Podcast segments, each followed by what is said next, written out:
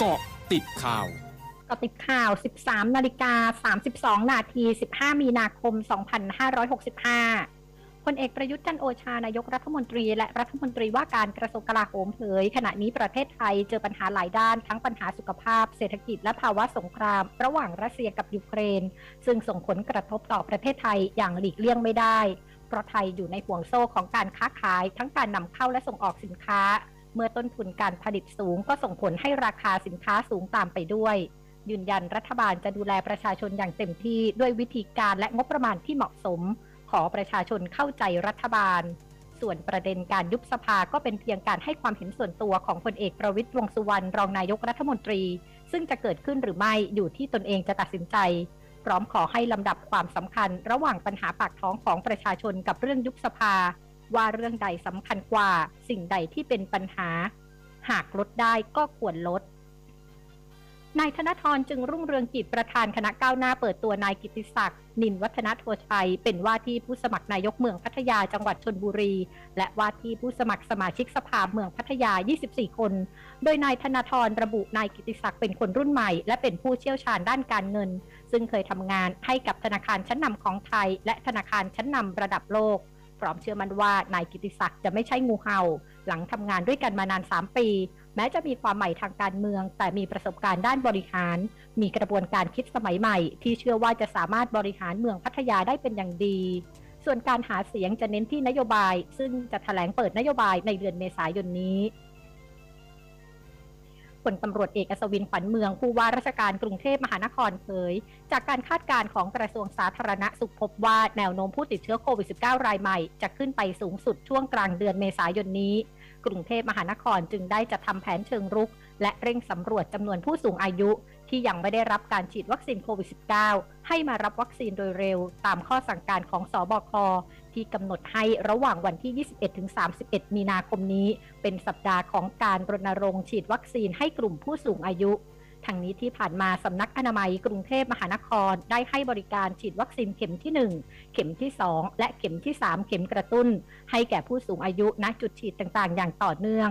ข้อมูลณวันที่ 14 มีนาคม 2565 ฉีดวัคซีนให้กลุ่มผู้สูงอายุในพื้นที่แล้ว 2,771,327 โดส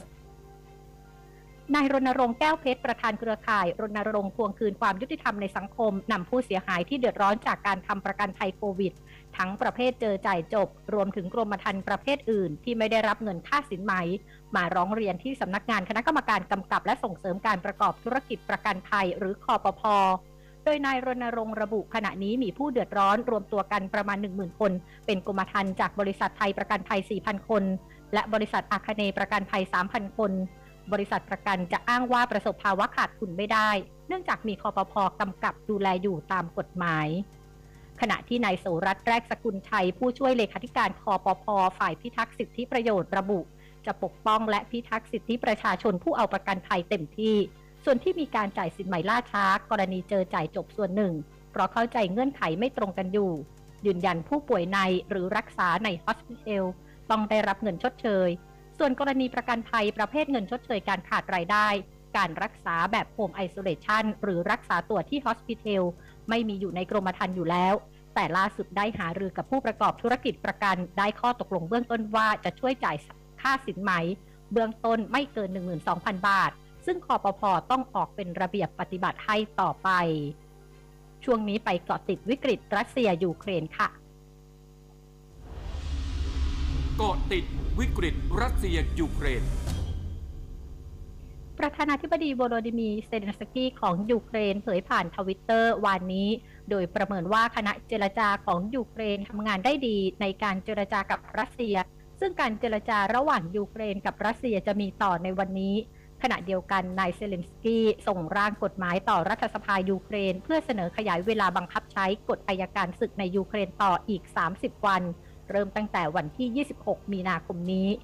ทั้งนี้ยูเครนใช้กฎอายการศึกตั้งแต่วันที่ 24 กุมภาพันธ์ ซึ่งเป็นวันแรกที่กองทัพรัสเซียเริ่มปฏิบัติการทางทหารในยูเครน ช่วงหน้าคืบหน้าข่าวอาเซียนค่ะร้อยจุดห้าคืบหน้าอาเซียน นายหวังอี้รัฐมนตรีกระทรวงการต่างประเทศจีนเผยในระหว่างสนทนาทางโทรศัพท์กับรัฐมนตรีกระทรวงการต่างประเทศสเปน เกี่ยวกับสถานการณ์ในยูเครนวานนี้ว่าจีนไม่ใช่คู่กรณีในวิกฤตที่เกิดขึ้น และไม่ต้องการให้มาตรการคว่ำบาตรต่างๆ ส่งผลกระทบต่อจีน รวมทั้งระบุว่าจีนมีสิทธิปกป้องสิทธิและผลประโยชน์อันถูกต้องชอบธรรมกระทรวงข้อมูลข่าวสารและกระทรวงการลงทุนของเมียนมาเผยวันนี้ เมียนมาจะเริ่มรับเงินบาทของไทยในการดำเนินธุรกรรมการค้าชายแดน และอยู่ระหว่างการวางแผนรับเงินรูปีของอินเดีย ในการดำเนินธุรกรรมการค้าชายแดนด้วยเช่นกัน เพื่อลดการพึ่งพาเงินดอลลาร์สหรัฐ หลังจากประกาศรับเงินหยวนก่อนหน้านี้ นายยุนซักยอนว่าที่ประธานาธิบดีเกาหลีใต้ลงพื้นที่เกิดไฟป่าที่เมืองอุนจิน ซึ่งอยู่ในพื้นที่ชายฝั่งตะวันออกของเกาหลีใต้วันนี้ โดยนายยุนพบกับผู้ประสบไฟป่าที่ไร้ที่อยู่อาศัย และให้คำมั่นในการสนับสนุนความพยายามในการฟื้นฟูพื้นที่ประสบภัย ขณะที่ทางการใช้เวลามากกว่า 213 ชั่วโมงในการดับไฟป่าที่เมืองอุนจิน และพื้นที่ใกล้เคียง ทั้งหมดคือเกาะติดข่าวในช่วงนี้ภัยดัญญางานสกินรายงานค่ะ